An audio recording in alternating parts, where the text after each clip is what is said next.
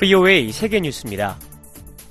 팔레스타인 무장정파 하마스와의 전쟁을 이어가고 있는 이스라엘이 2일 하마스 정치국 2인자인 살레흐 알 아루리를 살해했다고 레바논과 팔레스타인 안보 소식통들이 밝혔습니다. 이들은 이스라엘군이 레바논 수도 베이루트에서 드론 공습을 통해 알 아루리를 살해했다고 말했습니다. 알 아루리는 하마스의 군사 조직인 알카심 여단 공동 설립자로 이스라엘은 그를 팔레스타인 자치정부가 통치하는 요르단강 서안지군의 유대인 정착촌에 대한 공격을 지시하고 감독한 인물로 지목해왔습니다. 로이터 통신은 알 아루리가 지난해 10월 이스라엘 남부에 대한 하마스의 기습 공격 이후 제거된 하마스의 첫 고위 정치국 관리라면서 이로써 양측 간의 전쟁이 가자 지구를 넘어 확산할 가능성이 높아졌다고 보도했습니다.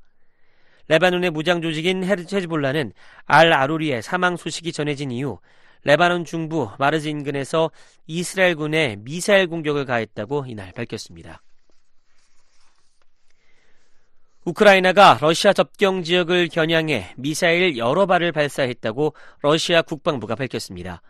러시아 국방부는 2일 성명에서 이날 오후 10시 30분경 우크라이나가 러시아 남부 벨고로드를 향해 발사한 올카 다연장 로켓 7발과 토치카-U 미사일 2기를 요격했다고 주장했습니다. 앞서 벨고로드에서는 지난달 30일 우크라이나군의 공격으로 어린이 5명을 포함해 민간인 25명이 사망했습니다. 뱌체슬라프 글라드코프 벨고로드 주지사는 우크라이나군의 이번 공습으로 긴장 상태가 계속되고 있다고 말했습니다. 미국과 중동 국가 카타르가 카타르 내의 미군 주둔을 10년 연장하기로 합의한 것으로 알려졌습니다. 미국 CNN 방송은 2일 미국 국방부 관리 3명과 양국 간 합의에 정통한 관리 1명을 인용해 이같이 보도했습니다. 방송은 카타르 내 알우데이드 공군 기지는 중동 지역 최대 규모의 미군 기지로 병력 약 만 명을 수용할 수 있다고 전했습니다. 특히 이 기지는 아프가니스탄과 이란 등 중동 전역에서 미국 중부사령부의 항공작전상 주요 거점으로 카타르와 영국 공군 등도 이곳에서 임무를 수행하고 있습니다. 카타르는 팔레스타인 무장정파 하마스가 억류 중인 이스라엘인과 미국인 등 인질 석방을 위한 이스라엘과 하마스 간의 협상을 중재하는 데 중심적인 역할을 해왔습니다. 카타르 내 미군 주둔 연장은 최근 이란의 지원을 받는 것으로 알려진 영내 무장 단체들의 위협이 고조되고 있는 가운데 이뤄졌습니다. 사우디아라비아가 브릭스에 공식 가입했다고 사우디 국영 방송이 2일 보도했습니다. 브릭스는 브라질과 러시아, 인도, 중국, 남아프리카 공화국 등 5개국 협력체로 앞서 파이살 빈 파르한 알 사우드 사우디 외교장관은 지난 8월 올해 1월로 예정된 브릭스 공식 가입에 앞서 자세한 내용을 검토한 뒤 적절한 결정을 내릴 것이라고 밝힌 바 있습니다.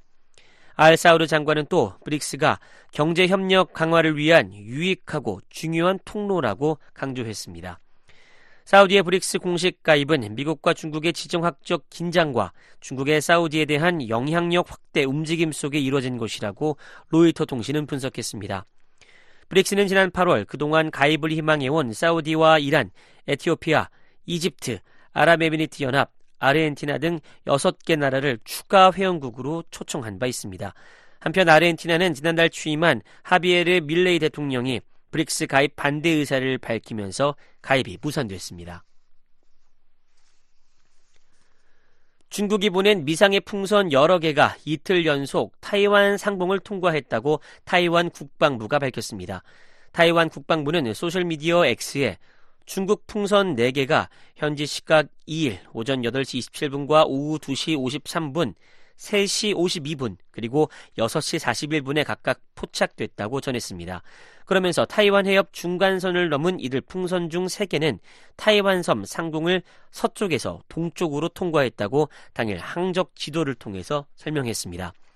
앞서 타이완 국방부는 1일 오후 9시 31분과 10시 40분에도 중국발 풍선 2개가 중간선을 넘어왔고 이 중 1개가 타이완섬 상공을 통과했다고 밝힌 바 있습니다. 세계뉴스 오택성입니다.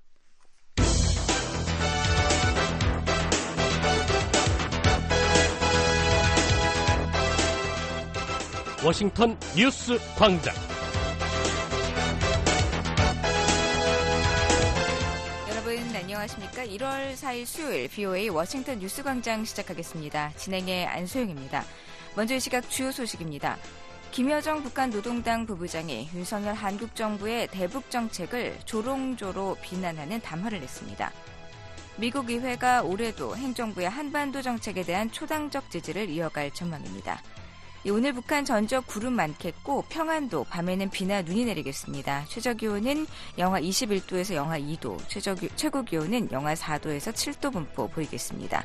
물결은 동해 앞바다 하루 종일 구름 많은 가운데 0.5에서 2m를 일겠고 서해도 구름 많은 가운데 0.5에서 2m로 일겠습니다. 첫 소식입니다. 김정은 북한 국무위원장의 여동생인 김여정 노동당 부부장이 윤석열 한국 정부의 대북 정책을 조롱조로 비난하는 담화를 냈습니다. 한국 내 여론 갈등을 부추기려는 전형적인 선전 전략이라는 분석이 나옵니다. 서울에서 김한용 기자가 보도합니다. 김여정 북한 노동당 부부장은 윤석열 한국 대통령의 신년사에 대해 우리에게 보다 압도적인 핵 전력 확보에 더욱 박차를 가해야 할 당위성과 정당성을 또다시 부여해 주었다고 공격했습니다. 3일 북한 대외 관용 조선중앙통신에 따르면 김 부부장은 2일 대한민국 대통령에게 보내는 신년 메시지라는 제하의 담화를 내고 윤 대통령이 신년사에서 올해 상반기까지 한미 확자 억제 체계를 완성하겠다고 역설했다며 이같이 밝혔습니다. 윤 대통령은 앞서 지난 1일 신년사를 통해 올해 상반기까지 증강된 한미 확장 억제 체제를 완성해 북한의 핵과 미사일 위협을 원천 봉쇄할 것이라고 밝힌 바 있습니다. 김 부부장은 새해에도 윤 대통령이 우리 국가의 군사적 강세, 비약적 상승을 위해 계속 특색 있는 기여를 하겠다는 데 대해 쌍수를 들어 크게 환영하는 바라고 조롱했습니다. 김 부부장은 또 안보 불안이 대한민국의 일상사가 된 것은 전적으로 윤 대통령의 공로라며 윤 대통령은 북한이 자위적인 군사력을 키우는 데 공헌한 특등 공신이라고 비꼬기도 했습니다. 북한 핵 위협 고도화에 대응해 미 전략자산의 한반도 전개 빈도가 늘어난 데 대해서도 북한이 명분을 갖고 군사력을 고도로 발전시킬 수 있게 해준 윤 대통령의 공로라고 말했습니다. 김 부부장은 이와 함께 9.19 남북 군사합의의 조항을 만지작거려 주었기에 휴지장 따위에 수년간이나 구속당하던 우리 군대의 군사활동이 다시 날개가 달리게 됐다고 주장했습니다. 김 부부장은 윤 대통령을 문재인 전 대통령과 대비시키는 방식으로 비방하기도 했습니다. 그는 문 전 대통령에 대해 영특하고 교활한 사람이라고 평가하면서 문재인의 평화 의지에 발목이 잡혀 우리가 전력 강화를 위해 해야 할 일도 못하고 적지 않은 시간을 허비한 것은 큰 손실이라고 지적했습니다. 문 전 대통령을 인격적으로 비난하면서도 한국의 진짜 안보를 챙길 줄 아는 사람이었다고 평가했습니다. 김 부부장의 담화는 윤석열 정부의 강경한 대북 정책을 놓고 한국 내 여론을 분열시키려는 전형적인 이간 전략이라는 분석이 나옵니다. 특히 오는 4월 한국의 국회의원 총선거를 앞두고 한국의 현 보수 집권 세력에게 정치적 타격을 주려는 의도가 깔려 있다는 겁니다. 한국의 경남대 극동문제연구소 이물출 교수는 윤석열 정부의 대북 정책을 문재인 전임 정부와 대비시키면서 안보 불안의 책임을 부각시켜 한국 내 이른바 남남 갈등을 증폭시키려는 의도를 담은 담화라고 말했습니다. 안보 불안감만 증폭시키고 오히려 자신들의 핵무력을 증가시키는 어, 빌미를 제공했다. 이걸 계속 강조함으로 인해서 결과적으로 윤석열 정부의 대북 정책은 실패했다. 거기에 대해서 한국 사회가 한국 여론이 심판해라. 이런 메시지를 던지는 것이죠. 김 부부장의 담화는 김정은 국무위원장이 지난 연말 당 전원회의 결론을 통해 남북 관계를 적대적이고 교전 중인 두 국가 관계로 규정하고 대남 노선의 근본적인 방향 전환을 선언한 데 이은 후속 조치라는 관측도 나옵니다. 고유한 동국대 명예교수는 김 위원장의 적대적 두 국가로의 남북관계 규정은 윤석열 정부와의 결산이 이미 끝났다는 것을 의미한다며 김 부부장의 담화는 이런 판단에 기초해 윤석열 정부에 대한 공세 강화를 예고한 것이라고 말했습니다. 강대강 대치 국면에서 맞선다는 의미에서 한국 정부나 한미가 어떻게 하느냐에 따라 대응 수위가 나올 거고 그러나 지금은 이제 한미가 아직은 뭐 연초고 그래서 특별한 조치가 없을 거니까 그래서 우선 이제 담화 형식으로 말로 하는 그런 대남 전술을 펴고 있는 거죠. 한국통일부 김인혜 부대변인은 김 부부장의 담화에 대해 입장을 내고 격에도 맞지 않는 북한 당국자가 우리 국가 원수와 정부에 대해 현 상황을 왜곡하고 폄훼함으로써 무력 적화 통일 의지를 은폐하고 남북관계 긴장의 책임을 대한민국에 전가하려는 잔꾀에 불과하다고 비판했습니다. 이어 한국 정부의 원칙 있는 남북관계 정상화와 안보 강화에 대해 북한이 당황한 상태를 자인하는 것이라고 지적했습니다.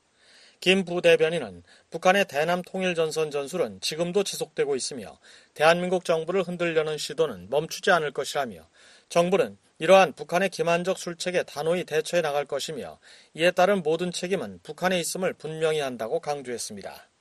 통일부가 과장급인 부대변인을 내세워 차관급인 김 부부장의 담화를 반박한 것은 김 부부장이 격에 맞지 않게 한국 대통령을 비판한 점을 염두에 둔 맞대응으로 풀이됩니다. 국방부도 김 부부장 담화에 대해 범죄자가 오히려 선량한 시민이나 경찰 때문에 범죄를 저질렀다고 핑계를 대는 말도 안 되는 억지 주장이며 궤변에 불과하다고 비판했습니다.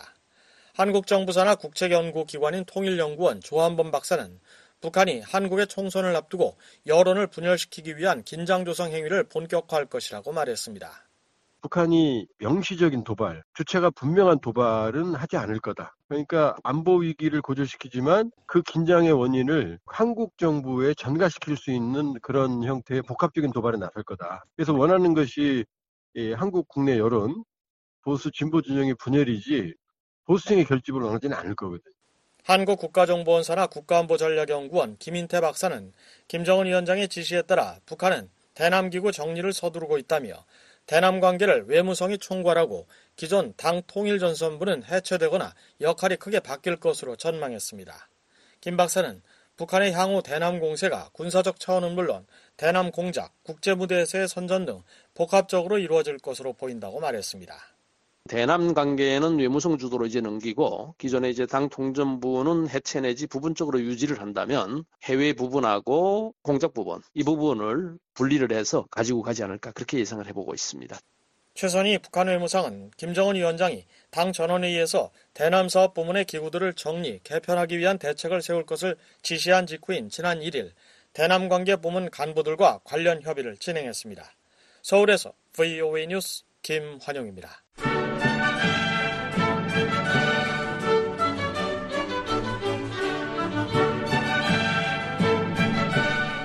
미국 의회는 올해도 행정부의 한반도 정책에 대한 초당적 지지를 이어갈 것으로 보입니다.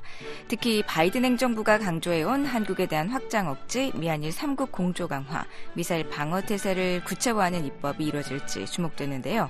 2024년을 시작하면서 한반도 상황을 분야별로 살펴보는 VOA 기획보도. 오늘은 세 번째 순서로 미 의회의 한반도 정책과 구체적 입법 방향에 대해 살펴봅니다. 이조은 기자입니다. 새해 한반도 외교안보와 관련해 가장 먼저 눈여겨봐야 할 의회 내 입법 움직임은 북한 인권법 재승인 법안 처리 여부입니다. 현재 상원과 하원에는 각각 공화당 마르코 루비오 의원과 영킴 의원이 주도한 북한 인권법 재승인 법안이 외교위에 계류 중입니다. 2022년 9월 만료된 북한 인권법을 5년 더 연장하는 이 법안이 지난해에도 처리되지 못하면서 역대 최장인 1년 이상의 북한 인권법 공백 사태가 이어지고 있습니다. 특히 새해는 북한 인권법 제정 20년이 되는 해이기 때문에 상징적인 측면에서도 의회에 조속한 연장 입법이 시급합니다. 앞서 영킴 의원은 VOA에 법안 통과에 대한 초당적인 지지가 있다며 새해에는 법안이 통과될 수 있도록 할 수 있는 모든 것을 할 것이라고 밝혔습니다. 다만 올해 11월 15일 대통령 선거가 열리는 만큼 상반기 중 북한 인권법 재승인 법안을 처리하는 게 중요하다고 지적했습니다. 톰 렌토스 전 하원 외교위원장 비서실장을 지낸 로버트 킹 전 국무부 북한 인권 특사는 VOA의 전화 통화에서 의회는 기본적으로 9월 말쯤에 업무를 마무리하는데 올해는 대선이 있기 때문에 의회 내 정치 공방이 전반적으로 훨씬 더 치열할 것이라고 말했습니다. Congress will basically finish its business by uh... 그러면서 연초에는 서둘러 일을 처리해야 하는데 6월까지 완료되지 않거나 최소한 제대로 진행되지 않는 법안이 대선 전에 처리될 가능성은 낮다며 북한 인권법 재승인 법안의 올해 처리도 지연될 가능성이 있다고 내다봤습니다. 북한과 러시아의 군사 협력에 대한 제재 법안의 통과 여부도 주목됩니다. 대부분의 한반도 안건이 처리되지 못한 지난해 의회에서 유일하게 진전이 있었던 한반도 관련 법안입니다. 하원에서 민주당의 제리 코널리 의원이 주도한 북러 협력 제재 법안은 지난해 말 외교위원회를 만장일치로 통과해 현재 본회의에 계류 중입니다. 러시아의 우크라이나 전쟁에 사용될 무기 등 북한의 군수품 지원에 연루된 모든 개인과 기관은 물론 북한의 우주 개발 프로그램에 대한 러시아의 경제적 군사적 지원에 연루된 개인과 기관에도 제재를 부과하는 조항을 담고 있습니다. 유럽과 중동에서 동시에 전쟁이 벌어지는 가운데 의회성 권위주의 국가 간 연대에 미국이 적극적으로 대응해야 한다는 목소리가 큽니다. 그런 만큼 이 법안은 의회에서 초당적으로 강력한 지지를 받고 있습니다. 공화당의 마이클 맥콜 하원 외교위원장은 지난해 말 법안 통과 직전 러시아, 중국, 이란, 북한이 모두 서방의 자유세계에 맞서 싸우면서 자유세계는 위기에 처했고 미국은 이에 대한 대응을 주도해야 한다며 법안 통과의 중요성을 강조하기도 했습니다. You know, Russia, China, Iran, North Korea, all together in this against the free world in the West. 북한과 중국의 위협에 대응하기 위해 한국 등 인도태평양 파트너들과 유럽의 북대서양조약기구, 나토와 같은 집단 방위체제 국중 문제를 검토하도록 하는 법안의 통과 여부도 중요합니다. 아직 의회 내큰 지지층을 형성하진 못했지만 법률로 제정되면 한반도 외교안보 지형에 상당한 영향을 미칠 법안이기 때문입니다. 공화당의 마이크 롤러 하원 의원이 주도한 이 법안은 현재 외교위원회에 계류 중입니다. 다만 워싱턴에서는 나토와 같은 강력한 집단 방위 체제를 아시아에 그대로 적용하는 것은 비현실적이라는 지적이 많습니다. 인도태평양 사령관 출신인 해리 해리스 전 주한미국 대사는 VOA에 아시아 국가들, 심지어 일부 조약 동맹국도 한결같이 중국을 실존적 위협으로 간주한 건 아니다라면서도 중국의 나쁜 행동이 계속되면 아시아 국가들도 중국에 맞선 보호와 대비책으로 동맹을 모색할 수 있다고 내다봤습니다. 그러면서 법안의 세부 내용이 중요하다며 룰러원의 제안이 어떻게 구체화할지 기대된다고 말했습니다. 북한의 점증하는 탄도미사일 위협에 대응한 미사일 방어 체계와 한국에 대한 확장 억제 그리고 미한일 3국 공조 강화를 구체화하는 법안의 추진 여부도 주목됩니다. 모두 의회 초당적 지지를 받는 사안으로 바이든 행정부가 윤석열 한국 정부와 기시다 후미오 일본 총리의 내각과 관련 협력 의지를 천명한 이후 일부 의원들은 이를 더욱 구체화하는 입법 추진 의지를 보이고 있습니다. 실제로 의회는 지난해 말 제정한 2024 회기연도 국방수권법을 통해 북한의 고체연료 추진 대륙간 탄도 미사일 ICBM 개발을 고려한 미군 태세 재검토를 미사일 방어청에 요구했습니다. 또 이번 NDA에는 미국의 모든 방위 역량을 동원해 한국과의 확장 억제 관련 공조를 심화해야 한다는 문구가 담겼는데 내년도 법안에선 이를 더욱 구체화해 명시할 수 있습니다. 하원 코리아 코커스 공동회장인 군사위 소속의 윌슨 의원은 국방수권법 제정 과정에서 한국에 대한 확장 억제 강화 공약에 구체적 이행 계획을 마련하도록 하는 법안 포함을 추진하기도 했습니다. 미한일 3국 공조와 관련해 맥콜 하원 외교위원장은 VOA에 세 나라 정상의 지난 8월 캠프 데이빗 정상회의에서 다개년 3국 훈련 계획 수립과 미사일 조기 경보 데이터 공유에 합의한 것을 환영하며 이런 공조가 단순한 평시 합의가 아니라 잠재적인 역내 충돌이나 우발 상황에도 적용될 수 있도록 해야 한다고 밝히기도 했습니다. 한동안 개최되지 않았던 의회의 한반도 정책점검 청문회가 새해 열릴지도 관심 대상입니다. 특히 상원 군사위 공화당 측 관계자는 최근 VOA에 새해 초 북한 문제에 대해 위원회 차원의 큰 움직임을 계획 중이라고 예고한 바 있습니다. 군사위 차원의 청문회가 열린다면 북한의 위협 증대를 고려한 미사일 방어 태세 재검토와 북러 군사 협력 상황 평가가 주요 안건일 될 공산이 큽니다.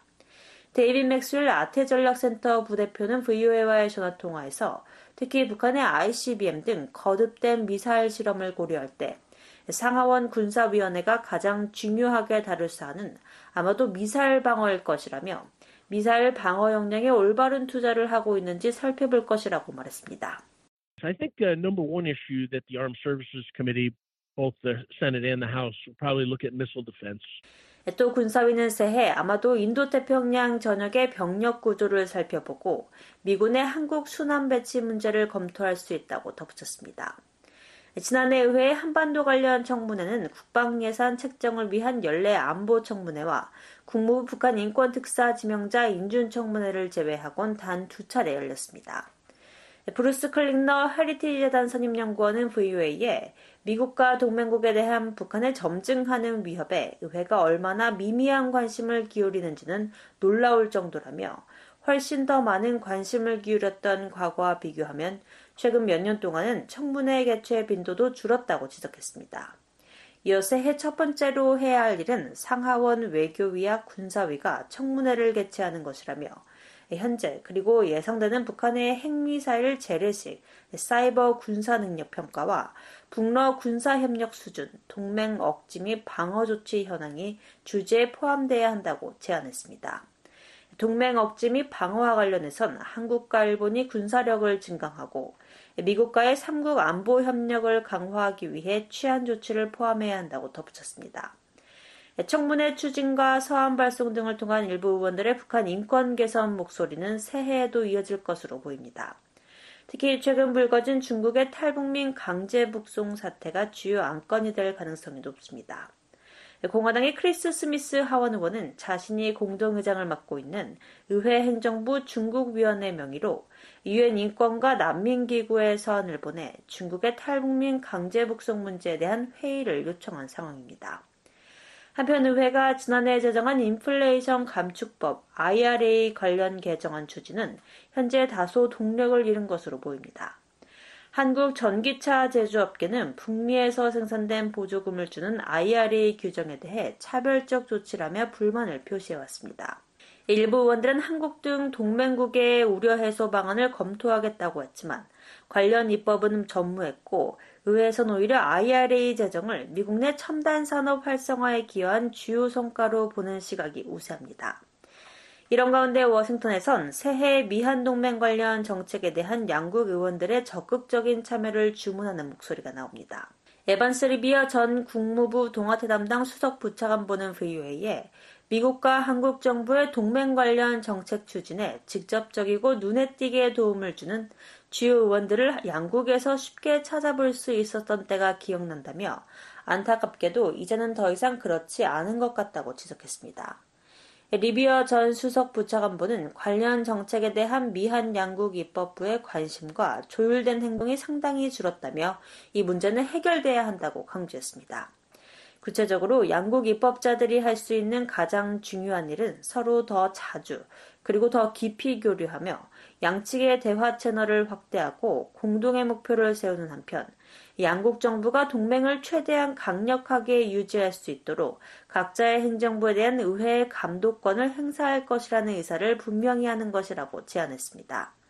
예, 그러면서 모든 범위의 동맹 문제에 대해 양국 입법자들 간 존재했던 강력한 대화를 재건하는 건 양국 관계를 강화하고 동맹에 대한 대중의 지지를 높이며 강력한 양자 관계에 대한 양국 내 공감대를 넓히는 데 많은 도움이 될 것이라고 밝혔습니다.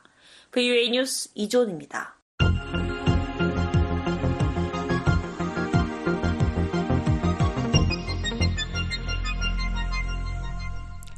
북한의 강력한 코로나 방역 조치로 3년 전 현지 공간을 폐쇄한 체코가 평양 복귀를 모색하고 있다고 밝혔습니다. 일찌감치 평양을 떠났던 국제기구들도 구호 활동 재개에 대한 기대감을 드러냈습니다. 자세한 소식입니다. 체코 정부는 평양의 공간에 돌아가기 위해 북한 측과 계속 접촉하면서 현지 상황을 점검하고 있다고 밝혔습니다. 다니엘 드레이크 체코 외무부 대변인은 2일 새해 대북 외교 목표와 관련한 VOA 질문에 우리는 북한 당국과 연락을 유지하고 있으며 우리 외교관들의 평양 복귀와 관련한 현지 움직임을 주시하고 있다고 답했습니다. 이어 우리는 이유를 중심으로 파트너들과 향후 조치를 조율하고 있으며 북한 대사관 운영을 곧 재개하기를 기대한다고 전했습니다. 북한이 2020년 1월 국경을 봉쇄한 이후에도 현지 공간을 유지했던 체코는 이듬해 1월 결국 대사관 운영을 잠정 중단했습니다. 체코보다 5개월 앞서 평양 주재 외교관들을 철수시켰던 스웨덴도 우리 외교 인력은 상황이 허락하는 대로 평양으로 돌아갈 준비가 돼 있다는 입장을 재확인했습니다. 스웨덴 외무부 대변인실은 평양 주재 외교관들이 지난 2020년 8월 잠정적으로 귀국해 스톡홀름에서 업무를 이어가고 있다며 평양의 스웨덴 대사관은 여전히 열려 있고 현지 북한인 직원들이 평양에서 계속 근무하고 있다고 설명했습니다. 4년째 대북 사업을 못하고 있는 국제기구들도 새해에는 지원 활동을 정상화할 수 있기를 희망했습니다. 유엔 인도주의 업무 조정국은 이날 BOA에 유엔은 2024년에도 인도적 지원 활동을 계획하고 있다고 밝혔습니다. 에리카 네고 오차 대변인은 정보 제한과 접근성 부족 등의 어려움이 있지만 유엔은 상황이 허락하는 한 어려운 주민들을 돕기 위해 전념하고 있다고 설명했습니다. 이어 해외 근무 직원이 최대한 빨리 북한에 복귀해 물자를 공급하고 2020년 이후 중단된 역량 강화 활동 재개를 위해 사업 현장에 접근하는 것이 매우 중요하다는 점을 거듭 강조한다고 말했습니다. 유럽연합 집행위원회 산하 인도지원 사무국은 새해 대북전 계획에 관한 BOA 서면 질의에 2020년 초부터 북한의 국경이 폐쇄됐고 국제 직원들이 북한에서 활동할 수 없었다는 점을 한계로 들었습니다. 그 결과 2021년 인도지원 사무국이 시작한 재난 대응과 식량 안보에 관한 두 가지 활동은 중단돼야만 했고 원격으로 수행이 가능한 일부 활동들만 완료할 수 있었다는 설명입니다. 그러면서 현재 상황과 북한 당국의 국경 폐쇄 때문에 국제 검증 요원이 접근할 수 없어 인도 전 사무국은 인도적 지원을 추가로 제공할 수 없다고 밝혔습니다. BOA 뉴스 안소영입니다.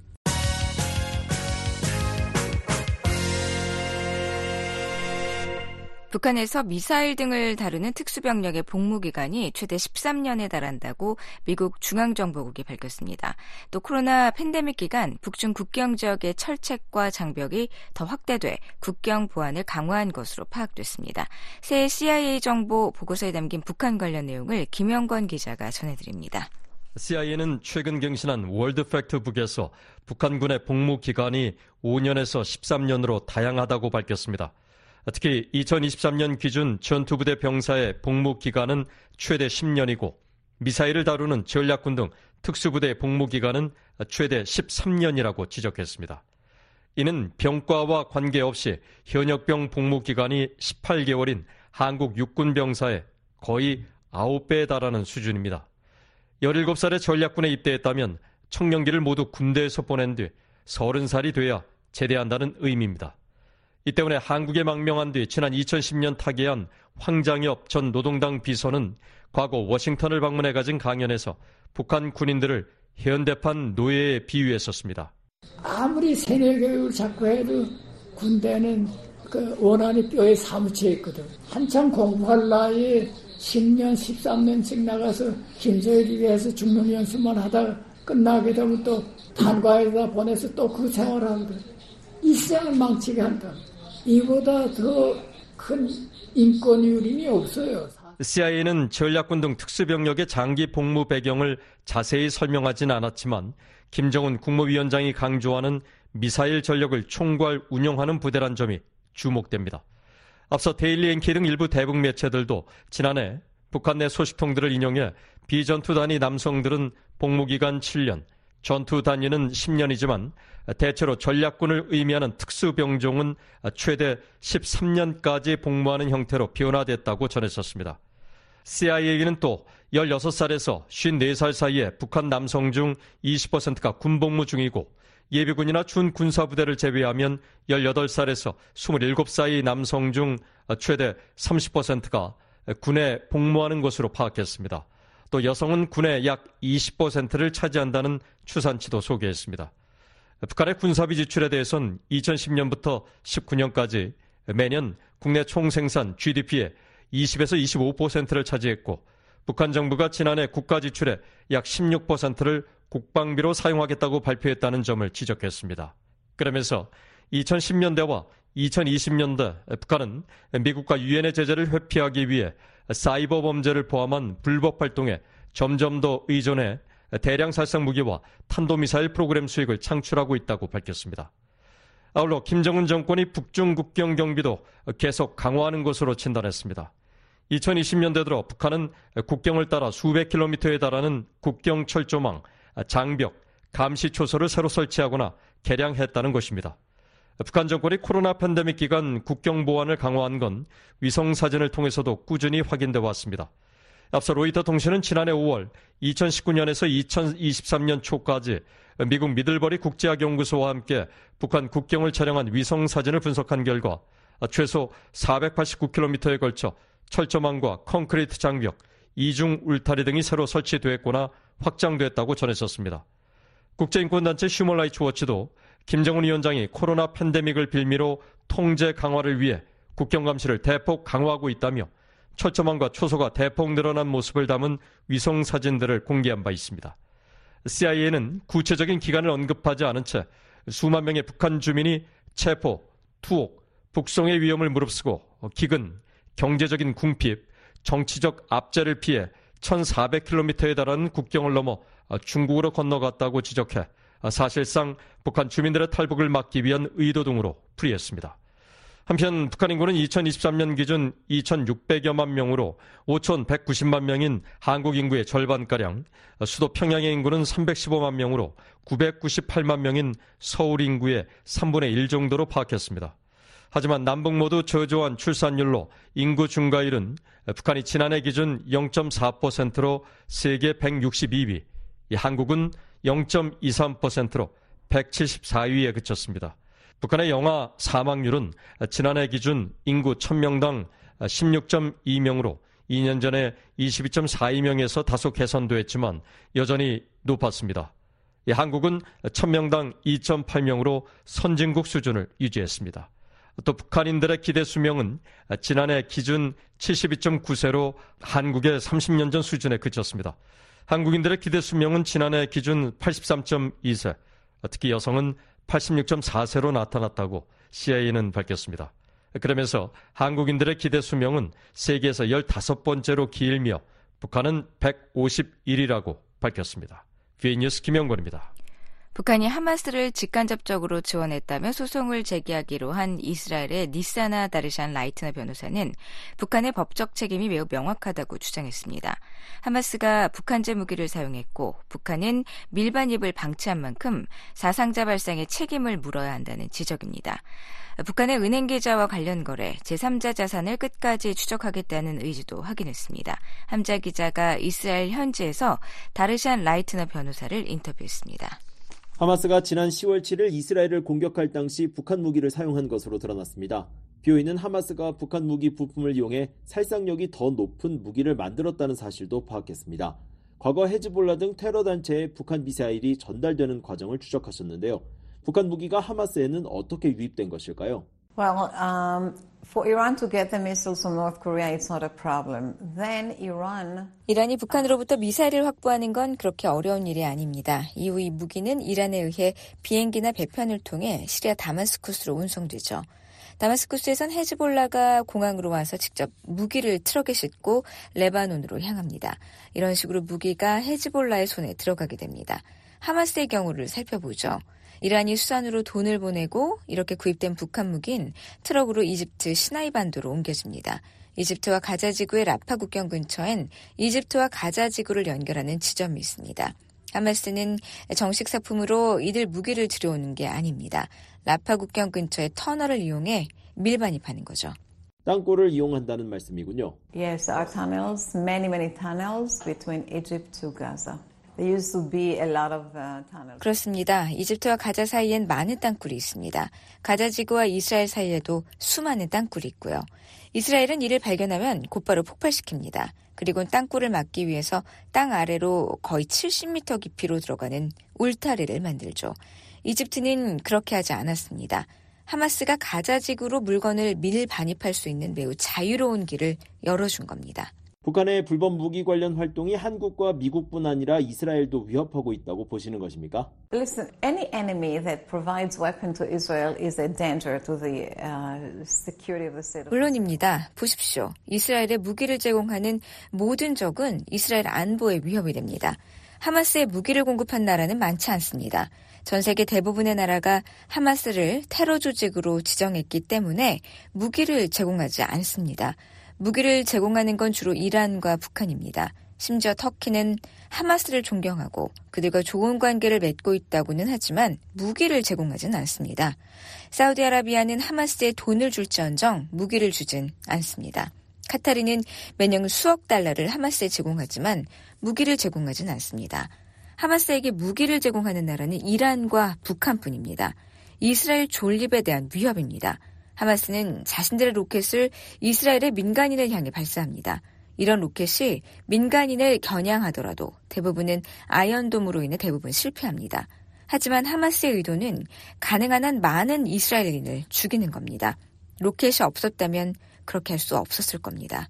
이스라엘의 가자 지구에 철조망을 설치하자 하마스는 더 이상 이스라엘 국경을 넘어서 이스라엘에서 테러 공격을 할 수 없었습니다. 이스라엘에 대한 테러의 물결이 일었던 과거엔 하마스 테러리스트들이 버스를 폭파하고 쇼핑몰을 공격하고 카페와 식당을 폭파하는 등 곳곳에서 자살폭탄 테러를 감행했습니다. 자살폭탄 테러로 인해 수천 명이 사망했고요. 하지만 이스라엘이 장벽을 세우자 더 이상 이스라엘로 들어오는 테러리스트는 없습니다. 하마스가 잠재적으로 이스라엘 사람들을 죽일 수 있는 방법은 로켓뿐입니다. 하마스가 로켓을 가지고 있지 않았다면 이스라엘을 해칠 수 없었을 겁니다. 변호사로서 이런 일을 막는데 어떤 역할을 하실 수 있습니까? 북한의 무기가 가자 지구로 반입되는 것을 막기 위한 조치 말입니다. So in our law center, Shurat HaDin, we've been filing lawsuits against North Korea. 저희 법률센터 슈라트 하딘은 2006년부터 북한을 상대로 소송을 제기해왔습니다. 북한의 중동 개입은 잘 알려져 왔죠. 그 시작은 1972년 북한의 지원을 받은 일본 적군파가 저지른 이스라엘 로드 공항 테러 사건입니다. 우리는 이 테러로 사망한 희생자를 대신해서 북한을 상대로 소송을 제기했죠. 2006년 2차 레바논 전쟁에선 북한이 헤즈볼라의 땅굴을 파는데 도움을 줬다는 사실을 밝혀냈습니다. 우리는 이를 막기 위해 북한을 상대로 소송을 제기함으로써 추가 땅굴 협력을 막고 땅굴에 대해 책임지도록 했습니다. 그래서 이번 하마스 사건에 대해서도 북한을 상대로 소송을 제기하시는 거군요. We know that there is weapon held by Hamas that belongs to North Korea, was provided by North Korea. 우리는 하마스가 보유한 무기가 북한에 의해 고의적이고 의도적으로 제공됐다는 걸 알고 있습니다. 여러 소송을 거친 북한은 자신들의 무기가 이란으로 향하고 이란이 이를 하마스에 제공한다는 걸 알고 있습니다. 북한은 하마스에 무기를 제공하지 말라고 단 한 번도 이란에 경고한 적이 없습니다. 그들에겐 법적 책임이 있는 겁니다. 그래서 우리는 10월 7일 안식일에 사망한 미국인을 대신해 하마스를 도운 이란, 북한과 같은 나라를 상대로 소송을 하기로 했습니다. 미국인 희생자가 있기 때문에 소송이 성립된다는 뜻이죠. American citizens are allowed to bring lawsuits. Uh. 미국인은 해외에서 죽거나 다친 경우 다른 주권 국가를 상대로 소송을 제기할 수 있습니다. 단 해당 국가가 국무부의 테러 지원국으로 지정된 경우에 하나입니다. 이는 외국 주권 면제법의 예외 조항에 따른 것으로 미국인만 가능합니다. 안타깝게도 하마스는 10월 7일에 1,200명을 죽였고 그중엔 미국인도 포함되어 있습니다. 이들에겐 북한을 고소할 권리가 있죠. 북한은 하마스에 무기를 제공했습니다. 하마스의 이번 학살에 따른 피해에 책임이 있는 겁니다. 그러나 북한이 하마스를 직간접적으로 도왔다는 증거가 더 있어야 하는 것은 아닌가요? 적군파 소송을 예로 들면 당시엔 북한이 직접 적군파 요원들이 북한에서 훈련받았다는 증언이 있었습니다. 이번엔 그런 증거가 없지 않습니까? Very, very true. Therefore, we're using experts that know 매우 그렇습니다. 그래서 우리는 북한에 대해 잘 아는 전문가를 통해 북한의 무기가 어떻게 하마스의 손에 들어가게 되었는지를 파악하고 있습니다. 전문가들은 북한 무기가 어떻게 그곳에 도달하게 됐는지 그 경로를 정확히 그릴 수 있습니다. 전문가 보고서가 충분히 설득력이 있다면 일반적으로 수송 요건은 성립합니다. 북한은 자백하거나 심지어 자신을 변호하기 위해 법정에 나오지 않습니다. 법을 완전히 무시합니다. 따라서 부담은 우리 쪽에 있습니다. 원고가 사건을 증명해야 하는 거죠. 이 무법 정권에선 물증을 찾을 수 없기 때문입니다. 전문가 분석에 의존해 사건을 입증해야 합니다. 이번에도 이 방법을 고려하고 있습니다. 북한은 여전히 하마스가 북한 무기를 사용했다는 사실 자체를 부인하고 있습니다. 김성 유엔 주재 북한 대사는 하마스가 북한 무기를 사용했다고 공개한 주한 이스라엘 대사의 BOA 인터뷰 기사를 비난하며 그런 주장을 일축했는데요. You know what's the problem with this story? Is the fact that there are North Korean. 문제는 하마스가 쏜 북한 미사일이 이스라엘 남부 정착촌에 떨어졌다는 사실입니다. 그게 유일한 문제죠. 그가 부인할 수는 있겠지만 사실을 부정할 수는 없습니다. 일반적으로 북한을 소송하면 북한의 무대응으로 인해 원고의 주장만을 바탕으로 한 궐석 판결이 나옵니다. 그러나 궐석 판결을 통해 수억 달러의 배상 명령이 내려진다고 해도 북한이 이를 이행할 가능성은 없지 않습니까? 특별한 전략이 있으십니까? It's very hard. We we usually look for assets that belong to North Korea. 쉽지 않은 일입니다. 보통 미국 법원의 판결을 인정하는 나라에서 북한 자산을 찾습니다. 대부분 서구화된 나라들은 미국과 조약을 맺어 서로의 판결을 집행하고 있습니다. 예를 들면 제가 멕시코만에서 북한 소유의 선박을 발견했을 때 멕시코 변호사를 고용해 멕시코 시티에서 미국의 판결을 집행하도록 했습니다. 파나마 운하에서 북한 소유배를 발견했을 때도 파나마 변호사를 고용해 이를 집행했습니다. 그런데 아쉽게도 남아있는 가치가 거의 없어서 이 배에 대한 강제 집행을 시도하는 것에 대한 경제적 이익이 없다고 판단했습니다. 하지만 북한 소유 은행 계좌나 북한이 관여한 거래, 또 북한이 하려고 하는 거래를 찾으면 해당 거래와 제3자 자산 등에 대해 판결을 집행할 수 있습니다. 북한 자산을 찾아내는 일이 점점 더 어려워지고 있나요? It always was hard to find North Korean assets. I can tell you that uh, 항상 어려웠습니다. 이란의 경우 초창기에는 이란 정권이 소유한 은행 계좌와 건물, 주식 등 수십억 달러에 달하는 자산이 미국에 동결돼 있었기 때문에 쉬웠습니다. 그런데 이들은 모두 소진됐습니다. 이란에 대한 미국인 피해자의 배상금으로 처분된 거죠. 그래서 지금은 이란 자산을 찾기가 매우 어렵습니다. 북한은 자산이 없습니다. 특히 미국 내선 더더욱 그렇고요. 그래서 북한과 관련해 우리가 배우고 알고 들을 수 있는 모든 정보를 주시하면서 특정 국가의 자산에 대해 판결을 집행할 수 있는지 검토하고 있습니다. 최근 들어선 북한이 중국에서 위장 회사를 운영하는 경우가 부쩍 늘었습니다. 이런 자산 흐름도 추적하십니까? 중국이라 쉽지 않아 보이는데요. Exactly. You said it correctly. I would go. 물론입니다. 정확하게. 짚으셨는데요. 북한의 위장 회사를 겨냥하고 싶지만 중국이 문제입니다. 북한 자산에 대해 집행하고자 해도 중국에선 공정한 재판을 받을 수가 없습니다. 북한과 관계를 맺고 있는 나라 중에서 미국의 판결을 집행할 곳을 찾기가 힘들어졌습니다. 북한이 중국, 러시아 등 미국의 법적 조치에 효력이 못 미치는 나라를 고의로 택해 사업을 하고 있을 가능성도 있겠군요. Obviously, and also because they're under sanctions. If they're under sanctions, they can't work. in 물론입니다. 또 북한이 제재를 받고 있기 때문이죠. 합법적인 국가에서 활동할 수 없는 겁니다. 북한 자산을 추적하신 만큼 북한의 자금 출처에 대해서도 어느 정도 파악하셨을 것 같은데요. 미사일을 시험 발사하고 인공위성을 쏘는 자금이 어디에서 나오는 것일까요? From the poor people in North Korea, they don't have money to for food. 가난한 북한 주민들에서 나오는 것입니다. 그들은 식량 살 돈이 없습니다. 모든 돈은 북한의 군수업계에 투입되니까요. 흥미로운 점은 북한을 상대로 한 소송에 유대인이 꽤 많이 관여해 있다는 점입니다. 원비어 가족이 그렇고요. 적군파 관련 소송을 비롯해 여러 사건에 유대인이 직간접적으로 관여하고 있는데요. 혹시 북한에 피해를 입은 유대인 간 일종의 협력 관계, 네트워크가 만들어져 있나요? I would say it's really random that it happened that uh, Adam Warmingbo happened to be a Jew. 유대인이 관여한 건 정말 우연이라고 말하고 싶습니다. 제가 맡은 소송과도 유대인은 아무런 관련이 없습니다. 제가 소속된 슈라타딘에서 세 건의 북한 관련 소송을 진행했는데요. 그중 두 건은 유대인을 또 한 건은 기독교인인 납북 피해자 김동식 목사를 대신해 제기했습니다.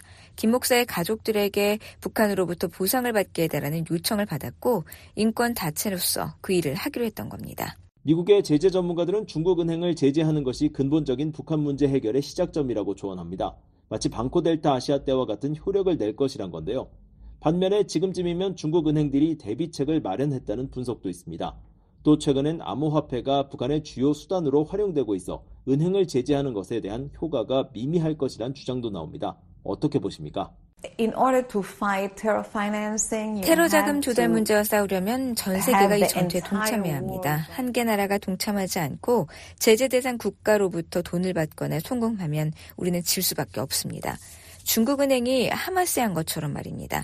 제재가 효력을 발휘하려면 전 세계가 제재를 부과해야 합니다. 무법 정권은 항상 몰래 빠져나가고 속임수를 쓰고 해외에 있는 법인을 이용하고 또 가짜 신분을 사용하면서 제재를 우회할 방법을 찾을 것이기 때문입니다. 우리가 처음 하마스를 지원하는 은행을 상대로 소송을 제기했을 때 국제 금융망에는 충격이 가해졌고 이후 은행들은 하마스를 위해 은행 계좌를 개설하거나 가자 지구와 같은 테러 지역에서 영업을 하지 않았습니다.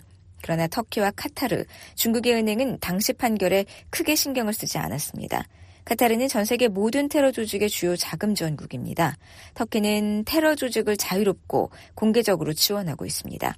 중국이 지금 무엇을 하고 있는지는 모르겠지만 우리가 중국은행을 상대로 소송을 제기했을 당시만 하더라도 그들은 테러 자금을 지원하고 있었습니다. 문을 닫을 수는 있었습니다. 그러나 하마스가 창문 하나를 찾아서 이를 통해 몰래 빠져나간다면 이는 우리에게 도움이 되지 않는 일이 될 겁니다. 암호화폐도 언급하셨는데요. 암호화폐는 바이낸스와 같은 거래소에서 거래됩니다. 특정 기업이 이를 거래하면 그들은 책임을 져야 합니다. 따라서 우리가 싸울 방법은 무수히 많습니다. 이 싸움을 해야 하고 소송을 제기하며 그들을 제재해야 합니다. 물론 그들은 탈출구를 찾을 겁니다. 그러나 그들이 범죄 집단이라는 걸 명심해야 합니다. 한 가지 방법을 막으면 다른 쪽으로 우회할 겁니다. 그렇다고 해도 이 전쟁은 계속돼야 합니다. 지금까지 니사나 다르샨 라이트너 변호사로부터 북한을 소송하게 된 배경 또 추 전망 등을 들어봤습니다. 인터뷰의 함지아 기자였습니다.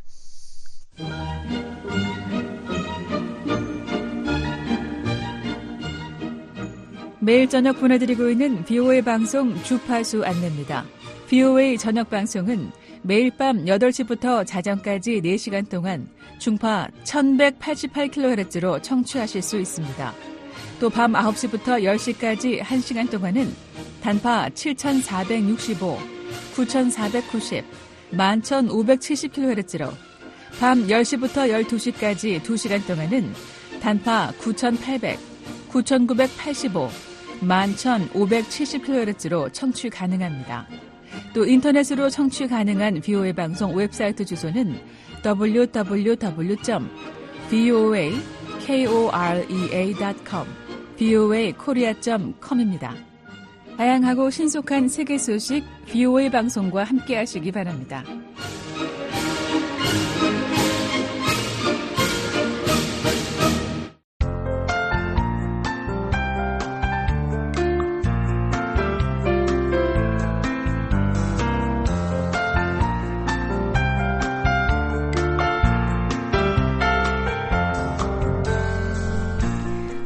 기상청 제공 자세한 북한 날씨 알아봅니다. 전 지역 가끔 구름 많겠고 밤에 대체로 흐리겠습니다. 평안도에는 비 또는 눈 소식 있습니다. 최저 기온은 영하 21도에서 영하 2도, 최고 기온은 영하 4도에서 7도 분포 보이겠습니다. 평양 구름 많겠습니다. 지금 최저 기온은 영하 6도에서 낮 최고 기온 5도, 개성 역시 구름 많은 가운데 영하 5도에서 5도, 신의주 역시 흐린 가운데 영하 9도에서 영하 4도가 되겠습니다. 중강은 흐리겠습니다. 아침 최저 기온 영하 16도, 낮 최고 기온 영하 1도, 함흥은 막다가 오후부터 구름이 차차 끼겠습니다. 영하 7도에서 6도 분포 보이겠습니다. 원산 역시 맑다가 오후에는 흐려집니다. 아침 영하 5도, 낮 최고 기온 7도로 예상됩니다. 청진 흐리겠습니다. 영하 5도에서 4도, 해산 흐리다가 오후에는 차차 개입니다. 아침 최저 기온 영하 19도에서 영하 4도로 예상됩니다. 계속해서 해상 날씨입니다. 동해 하루 종일 구름 많이 끼겠습니다. 물결은 0.5에서 2.5m로 일겠고 서울도 구름 많은 가운데 물결 0.5에서 2m로 일겠습니다. 1월 4일 목요일 VOA 아침 방송 순서 모두 들으셨습니다. 미국 정부의 견해를 반영하는 논평과 세계 뉴스 이어집니다. 미국의 수도 워싱턴 DC에서 보내드린 VOA 방송의 워싱턴 뉴스 광장. 지금까지 진행의 안소영이었습니다. 고맙습니다.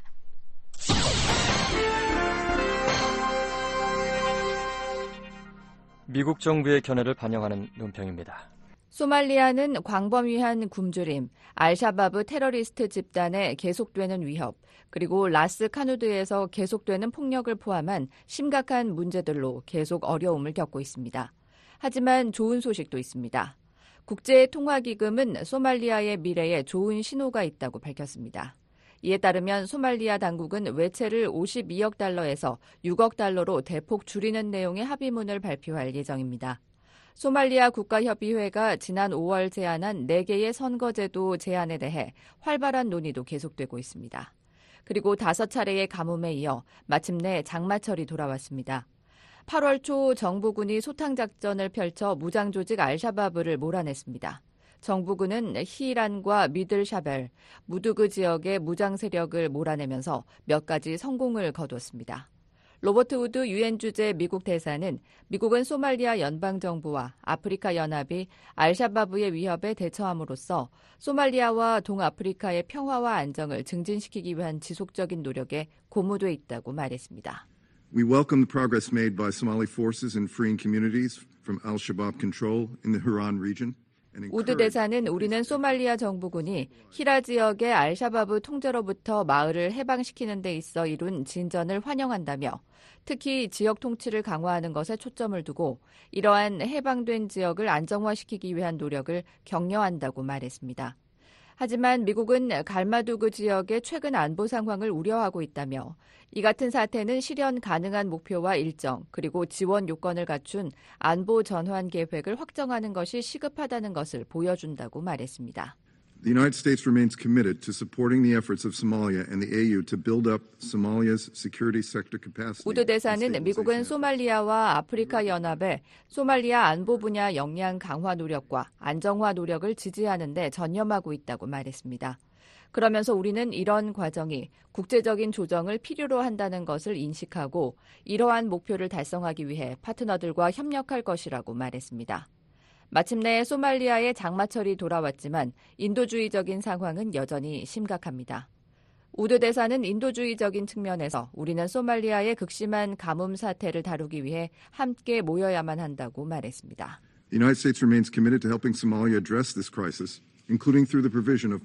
우드 대사는 미국은 올해 7억 5천만 달러 이상의 인도적 지원을 포함해 소말리아의 위기 해결을 돕는 데 전념하고 있다고 말했습니다. 그러면서 우리는 소말리아의 가장 큰 인도적 지원국이 된 것을 자랑스럽게 생각한다고 말했습니다. 우드 대사는 미국은 소말리아 국민들을 강력하게 지지하며 민주주의, 평화, 안정을 증진시키는 데 헌신하고 있다고 말했습니다. 그러면서 우리는 소말리아 국민들을 위해 더 밝은 미래를 건설하기 위해 소말리아 그리고 국제적인 파트너들과 계속해서 협력할 것이라고 강조했습니다. 미국 정부의 견해를 반영한 논평이었습니다. 이에 대해 의견 있으신 분은 편지나 팩스, 전자메일을 보내주시기 바랍니다. 주소는 Voice of America, 약자로 VOA를 쓰신 뒤 Korean Service, 주소 330 Independence Avenue SW 워싱턴 DC 20237 USA입니다. 전자메일은 korean at voanews.com으로 보내주시기 바랍니다. BOA 방송은 www.boakorea.com으로 접속하시면 다시 들으실 수 있습니다. 다시 듣고 싶은 프로그램이나 방송 원고를 보기 원하시는 분은 www.boakorea.com을 방문하시기 바랍니다.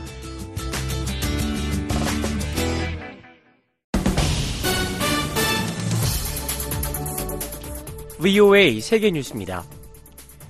팔레스타인 무장정파 하마스와의 전쟁을 이어가고 있는 이스라엘이 2일 하마스 정치국 2인자인 살레흐 알 아루리를 살해했다고 레바논과 팔레스타인 안보 소식통들이 밝혔습니다.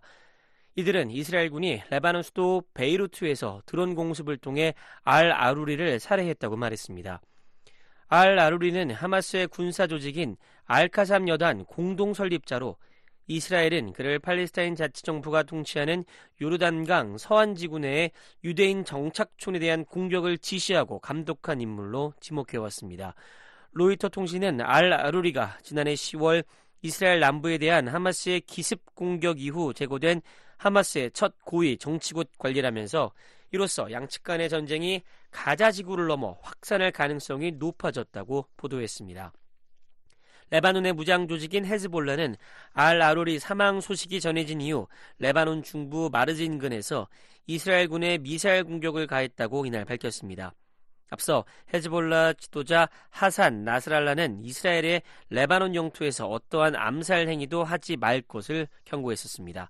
데니얼 하가리 이스라엘 군 대변인은 알 아루리 제거에 대해 긍정도, 부정도 하지 않은 채 이스라엘군은 높은 수준의 준비 태세를 유지하고 있고 어떠한 상황에도 대응할 준비가 돼 있다고 말했습니다. 우크라이나가 러시아 접경 지역을 겨냥해 미사일 여러 발을 발사했다고 러시아 국방부가 밝혔습니다.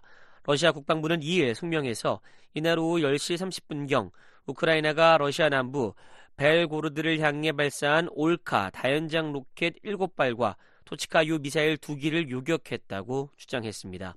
앞서 벨고로드에서는 지난달 30일 우크라이나군의 공격으로 어린이 5명을 포함해 민간인 25명이 사망했습니다. 바체슬라프 글라트코프 벨고르드 주지사는 우크라이나군의 이번 공습으로 긴장 상태가 계속되고 있다고 말했습니다.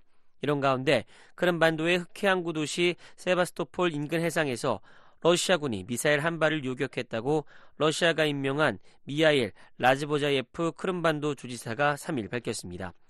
라즈보자예프 주지사는 이 공격으로 인한 기간 시설 손상은 없었다고 말했습니다. 미국과 중동 국가 카타르가 카타르 내의 미군 주둔을 10년 연장하기로 합의한 것으로 알려졌습니다. 미 CNN 방송은 2일 미국 국방부 관리 3명과 양국 간 합의에 정통한 관리 1명을 인용해 이같이 보도했습니다. 방송은 카타르 내 알우데이드 공군 기지는 중동 지역 최대 규모의 미군 기지로 병력 약 만 명을 수용할 수 있다고 전했습니다. 특히 이 기지는 아프가니스탄과 이란 등 중동 전역에서 미국 중부사령부의 항공 작전상 주요 거점으로 카타르와 영국 공군 등도 이곳에서 임무를 수행하고 있습니다. 카타르는 팔레스타인 무장정파 하마스가 옥류 중인 이스라엘인과 미국인 등 인질 석방을 위한 이스라엘과 하마스 간의 협상을 중재하는 데 중심적인 역할을 해왔습니다. 카타르 내 미군 주둔 연장은 최근 이란의 지원을 받는 것으로 알려진 영내 무장 단체들의 위협이 고조되고 있는 가운데 이뤄졌습니다. 사우디아라비아가 브릭스에 공식 가입했다고 사우디 국영방송이 2일 보도했습니다. 브릭스는 브라질과 러시아, 인도, 중국, 남아프리카 공화국 등 5개국 협력체로 앞서 파이살 빈 바르한 알 사우드 사우디 외교장관은 지난 8월 올해 1월로 예정된 브릭스 공식 가입에 앞서 자세한 내용을 검토한 뒤 적절한 결정을 내릴 것이라고 밝힌 바 있습니다. 알 사우드 장관은 또 브릭스가 경제 협력 강화를 위한 유익하고 중요한 통로라고 강조했었습니다. 사우디의 브릭스 공식 가입은 미국과 중국의 지정학적 긴장과 중국의 사우디에 대한 영향력 확대 움직임 속에 이뤄진 것이라고 로이터 통신은 분석했습니다. 브릭스는 지난 8월 그동안 가입을 희망해온 사우디와 이란, 에티오피아, 이집트, 아랍에미리트 연합, 아르헨티나 등 6개 국가를 추가 회원국으로 초청한 바 있습니다. 중국이 보낸 미상의 풍선 여러 개가 이틀 연속해서 타이완 상공을 통과했다고 타이완 국방부가 밝혔습니다. 타이완 국방부는 소셜미디어 X에 중국 풍선 4개가 현지 시각 2일 오전 8시 27분과 오후 2시 53분, 3시 52분, 그리고 6시 41분에 각각 포착됐다고 전했습니다. 그러면서 타이완 해협 중간선을 넘은 이들 풍선 중 3개는 타이완 섬 상공을 서쪽에서 동쪽으로 통과했다고 당일 항적 지도를 통해 설명했습니다. 앞서 타이완 국방부는 1일 오후 9시 31분과 10시 40분에도 중국발 풍선 2개가 중간선을 넘어왔고 이 중 1개가 타이완 섬 상공을 통과했다고 밝힌 바 있습니다. 타이완 국방부는 지난달부터 타이완 해협 상공을 비행하기 시작한 중국발 풍선이 주로 기상 관측용인 것으로 보인다면서도 이 풍선들의 다른 목적이 있을 가능성에 대한 질문에 대해서는 구체적인 답변을 거부했습니다. VOA 뉴스 오택성입니다. 지금까지 여러분께서는 VOA 아침 방송을 들으셨습니다. VOA 아침 방송은 매일 새벽 4시부터 6시까지 2시간 동안 단파 7465, 9575, 9800kHz로 보내드립니다. 그리고 매일 저녁 8시부터 자정까지 4시간 동안 보내드리는 저녁 방송은 중파 1188kHz로 들으실 수 있습니다. 또 저녁 방송 중 밤 9시부터 10시까지는 단파 7465, 9490, 11570kHz로 밤 10시부터 12시까지는 단파 9800, 9985, 11,570kHz로도 들으실 수 있습니다.